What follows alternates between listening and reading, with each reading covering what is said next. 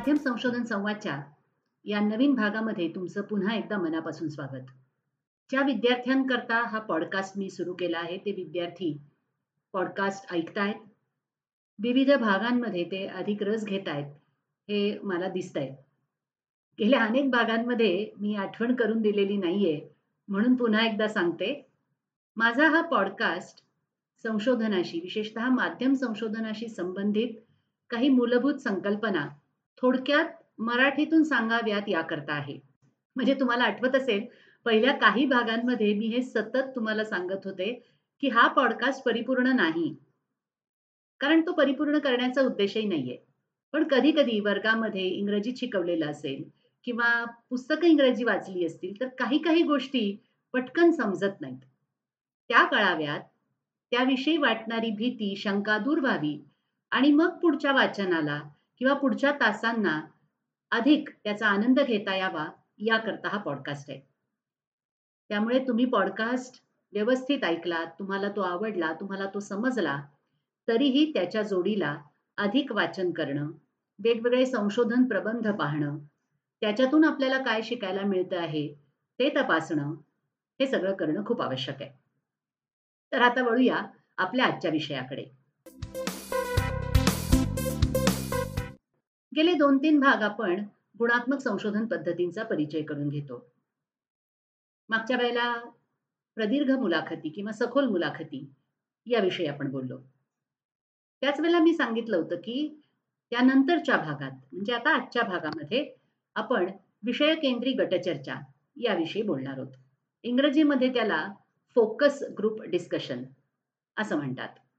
म्हणजे कदाचित त्याचं लक्ष्य गट चर्चा असंही आपल्याला नाव करता येईल. कारण आपला जो लक्ष्य गट आहे ज्या गटाला आपण केंद्रस्थानी ठेवलेलं आहे अशा गटाबरोबरची चर्चा किंवा आपल्या संशोधनाचा विषय केंद्रस्थानी ठेवून त्याच्यावर फोकस करून त्यासाठी केलेली गटचर्चा. काहीही म्हणू शकतो मुद्दा असा आहे की आपल्याला ते समजून घेतलं पाहिजे. इंग्रजीमधल्या या फोकस ग्रुप डिस्कशन या शब्दासाठी काही काही वेळेला एफ जी डी असं लघुरूपही वापरतात. आणि आपण बऱ्याचदा मराठीतून बोलत असलो तरी आपण पारिभाषिक संज्ञा इंग्रजी वापरतो. म्हणून तुम्हाला हे दोन्ही माहिती पाहिजे. Focus group discussion F G D आणि अर्थातच विषय केंद्री गटचर्चा. ही गुणात्मक संशोधन पद्धत आहे. म्हणजे तुमच्या लक्षात आलंच असेल किंवा तुम्हाला आठवलंच असेल की गुणात्मक संशोधन पद्धत का कसं कशासाठी कशामुळे? अशा प्रश्नांची सविस्तर सखोल वैविध्यपूर्ण उत्तर मिळवण्याचा प्रयत्न करते. कोणी किती काय केव्हा याची मोजदात करणं हा जेव्हा उद्देश नसतो त्यावेळेला आपण गुणात्मक संशोधन पद्धत वापरतो. विषय केंद्री गटचर्चा कधी वापरायची? ज्यावेळेला आपला अभ्यास विषय एखाद्या मोठ्या जनसमुदायाशी संबंधित असतो. आणि माध्यमांच्या बाबतीमध्ये मोठा जनसमुदाय म्हणजे माध्यमांचे प्रेक्षक वाचक श्रोते निर्माते यांचा समुदाय. ज्यावेळेला हा मोठा समुदाय असतो आणि त्यांच्यातल्या काही प्रातिनिधिक लोकांकडून आपल्याला ती सर्व प्रक्रिया समजून घ्यायची असते. त्याचे परिणाम समजून घ्यायचे असतात. एखाद्या गोष्टीचा आस्वाद कशा पद्धतीनं घेतला जातो ते जाणून घ्यायचं असतं. एखाद्या प्रकारचा आशय का आवडतो लोकांना का आवडत नाही हे सविस्तर जाणून घ्यायचं असेल तर विषय केंद्री गटचर्चा अतिशय उपयुक्त ठरते. तिथे मुलाखती का नाही घ्यायच्या? याचं एक कारण असं की मुलाखती इतक्या प्रदीर्घ तीस तीस चाळीस चाळीस मिनिटांच्या प्रदीर्घ मुलाखती घ्याव्यात. इतका हा जनसमुदाय म्हणजे त्याचे प्रतिनिधी त्या विषयातले तज्ज्ञ असतील असं नाही. त्यापेक्षा आठ नऊ लोकांना जर एकत्र करून त्यांची एकाच वेळेला चर्चा घेता आली तर अनेक मुद्दे तेवढ्याच उपलब्ध वेळातून समोर येऊ शकतात. त्याचबरोबर त्या व्यक्ती तशा अर्थानं तज्ज्ञ किंवा अभ्यासक नसल्यानं सगळे मुद्दे त्यांना आठवतीलच असं नाही. पण चर्चेमध्ये एकमेकांनी उपस्थित केलेल्या मुद्द्यांवरून सहभागींना आणखीही काही मुद्दे सुचण्याची आणखीही काही उदाहरणं सुचण्याची शक्यता असते आणि त्यामुळे अधिक चांगलं तथ्य संकलन करता येऊ शकतं. आमच्या विभागातल्या मास्टर्स अभ्यासक्रमाच्या एका विद्यार्थिनीनं विशिष्ट ब्रँडचे कपडे वापरण्याचा तरुण मुलांचा जो आग्रह असतो तो कशामुळे निर्माण होतो आणि त्याच्यामध्ये माध्यमांवर दिसणाऱ्या जाहिरातींचा किती परिणाम झालेला असतो हे शोधून काढण्याचा प्रयत्न केला. हा विषय तसा गुंतागुंतीचा आहे. प्रश्नावलीद्वारे कदाचित ही सगळी प्रक्रिया स्पष्ट करणं शक्य नसतं झालं. किंवा प्रतिसादकांना ती समजून घेऊन त्याविषयी योग्य प्रतिसाद देणंही कदाचित जमलं नसतं. परंतु तिनं तिच्या परिचयातल्या ज्या व्यक्ती अगदी आग्रहानं विशिष्ट ब्रँडचेच कपडे घालतात अशांना शोधून अशा आठ दहा जणांना एकत्र करून त्यांच्याबरोबर साधारण चाळीस पन्नास मिनटं ब्रँडेड कपड्यांची आवड आणि माध्यमांवरच्या जाहिरातींचा त्याच्याशी असलेला संबंध या अनुषंगानं चर्चा केली. त्यातून तिला तुलनेनं कमी वेळामध्ये उपयुक्त तथ्य मिळाली. बऱ्याचदा प्रश्नावली तयार करण्याकरता एखाद्या विषयाशी संबंधित विविध पैलूंचं संशोधकाला सुयोग्य आकलन व्हावं यासाठी सुद्धा अशा प्रकारची विषय केंद्रित गटचर्चा आयोजित केली जाऊ शकते. कारण अशा चर्चेतून तुम्ही जो सहेतुक नमुना निवडून सहा सात जणांची आठ दहा जणांची जी चर्चा करता त्याच्यातून असंख्य वेगवेगळे मुद्दे पुढे येऊ शकतात आणि त्याचा प्रश्नावली तयार करताना उपयोग होऊ शकतो. विशेष म्हणजे केवळ सैद्धांतिक संशोधनाकरताच विषय केंद्रित गटचर्चा वापरल्या जातात असं नाही. उपयोजित संशोधनामध्ये सुद्धा त्याचा फार मोठ्या प्रमाणावर उपयोग केला जातो. जाहिरातदार किंवा जाहिरात निर्मिती संस्था अनेकदा विषय केंद्रित गटचर्चांचा वापर करून एखाद्या उत्पादनाच्या लक्ष गटाच्या सवयी काय आहेत? त्यांच्या एखाद्या नवीन उत्पादनाकडून अपेक्षा काय आहेत? किंवा मुळात बाजारात उपलब्ध असलेलं उत्पादन जरी असलं तरी ते उत्पादन त्यांना का आवडतं का आवडत नाही? त्या उत्पादनाची जाहिरात त्यांना आवडते का? त्या उत्पादनामुळे त्यांच्या मनामध्ये कोणत्या भावना निर्माण होतात? अशा विविध प्रश्नांचा धांडोळा जाहिरात संस्था अशा विषय केंद्रित गटचर्चांच्या माध्यमातून घेऊ शकतात. अनेकदा टेलिव्हिजन मालिकांचे निर्माते सुद्धा विषय केंद्रित गटचर्चांचा वापर करतात.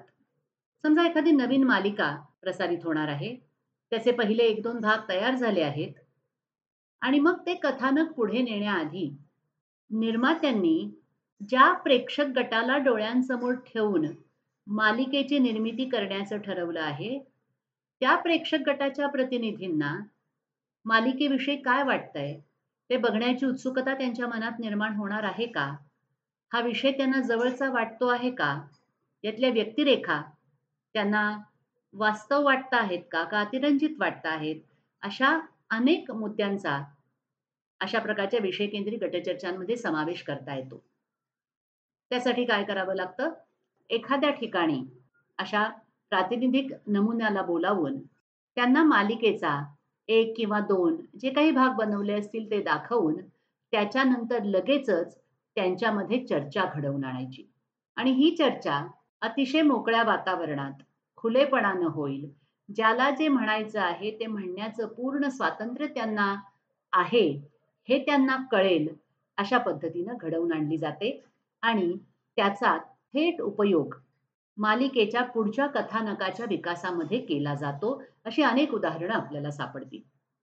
विषय केंद्री गटचर्चा कशी करायची? सुरुवात अर्थातच आपल्या विषयापासून होते. आपला विषय काय आहे? आपल्या संशोधनाची उद्दिष्ट काय आहेत? कोणते संशोधन प्रश्न मांडलेले आहेत? त्या दृष्टीनं आपली पुढची वाटचाल होणार. हे तर आता एव्हाना तुम्हाला तोंडपाठ झालं असणार आहे. आपल्या विषयासाठी विषय केंद्री गटचर्चा ही उत्तम तथ्य संकलन पद्धत आहे असं ठरल्यानंतर मग विषय केंद्री गटचर्चा आयोजित करण्याची तयारी संशोधकाला सुरू करावी लागते. ही गटचर्चा सहसा सहा ते आठ किंवा आठ ते दहा अशा लोकांमध्ये घेतली जाते. कारण फार कमी जणांचा जरी समावेश केला तरी त्याच्यातून नवं काही मिळण्याची शक्यता नाही. फार जास्त लोकांचा समावेश केला तर चर्चा प्रदीर्घ होण्याची आणि त्याचबरोबर तेच तेच मुद्दे पुन्हा पुन्हा येण्याची शक्यता असते आणि सगळ्यांना बोलण्याची समान संधी मिळेल अशी ही शक्यता कमी होते. जसं प्रश्नावलीच्या बाबतीमध्ये आपण म्हणतो की प्रश्नावली भरून देणारे आपले प्रतिसादक आपल्याला एक प्रकारे मदतच करत असतात. त्यामुळे त्यांना योग्य तो मान सन्मान आपण दिलाच पाहिजे. तेच विषय केंद्रीय गटचर्चेमध्ये सहभागी होणाऱ्या व्यक्तींच्या बाबत आहे. तुमच्या संशोधनाकरता तुम्ही त्यांना बोलावत आहात. तुमच्या संशोधनाकरता ते काही वेळ देणार आहेत. ते एखाद्या विषयाचा विचार करणार आहेत. त्यामुळे त्यांना सन्मानाची वागणूक देऊन कोणत्या दिवशी कोणत्या ठिकाणी यायचं आहे? किती वेळ त्यांना त्यासाठी द्यावा लागणार आहे? तिथे येण्याकरता त्यांना काही मानधन मिळणार आहे का? ते ज्या वेळेला तिथे येतील चर्चेच्या ठिकाणी येतील त्यावेळेला सगळी व्यवस्थित तयारी केलेली आहे का नाही? बसण्याची व्यवस्था चर्चेला पूरक आहे की नाही? ज्या ठिकाणी आपण चर्चा करणार आहोत तिथे आपल्या सहभागी व्यक्तींना काही गैरसोय तर होणार नाही ना? तिथे इतर आवश्यक सुविधा आहेत ना? ह्या सगळ्या बारीक सारीक गोष्टींचा विचार करावा लागतो. तुम्हाला कदाचित असं वाटेल की ह्या फारच साध्या गोष्टी आहेत याचा संशोधनाशी काय संबंध आहे? चर्चेमध्ये सहभागी होणाऱ्या व्यक्ती योग्य मनस्थितीत असतील तरच त्या समरसून चर्चेत सहभागी होणार आहेत आणि तरच आपल्याला उपयुक्त समर्पक तथ्य मिळणार आहेत. म्हणून या छोट्या छोट्या गोष्टींचा विचार करायचा.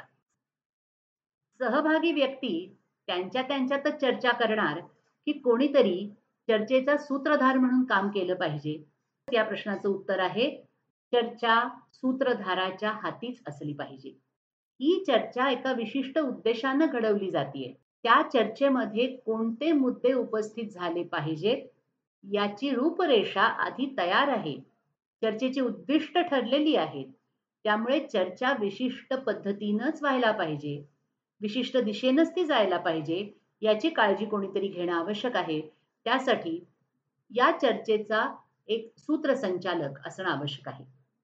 साहजिकच पुढचा प्रश्न येतो की चर्चेचं सूत्रसंचालन कोणी करायचं?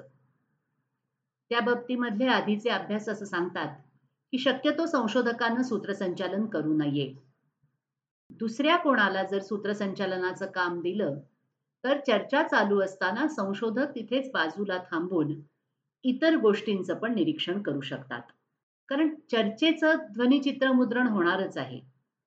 ते नंतर सगळं शब्दशः लिहून काढावंच लागणार आहे. चर्चेच्या दरम्यान होत असलेलं निशब्द संज्ञापन देखील संशोधकाला उपयुक्त ठरू शकतं. चर्चेचं प्रत्यक्ष सूत्रसंचालन संशोधकाखेरीज दुसरं कोणी करणार असलं तरी चर्चेची सर्व रूपरेषा संशोधकांनाच तयार करून द्यायची असते. कोणत्या मुद्द्यानंतर कोणता मुद्दा आला पाहिजे? एखादा मुद्दा त्याची आवश्यक ती उत्तरं मिळेपर्यंत कसा वेगवेगळ्या पद्धतीनं मांडता येईल? काही उत्तरांच्या बाबतीमध्ये उपप्रश्न विचारावे लागतील का?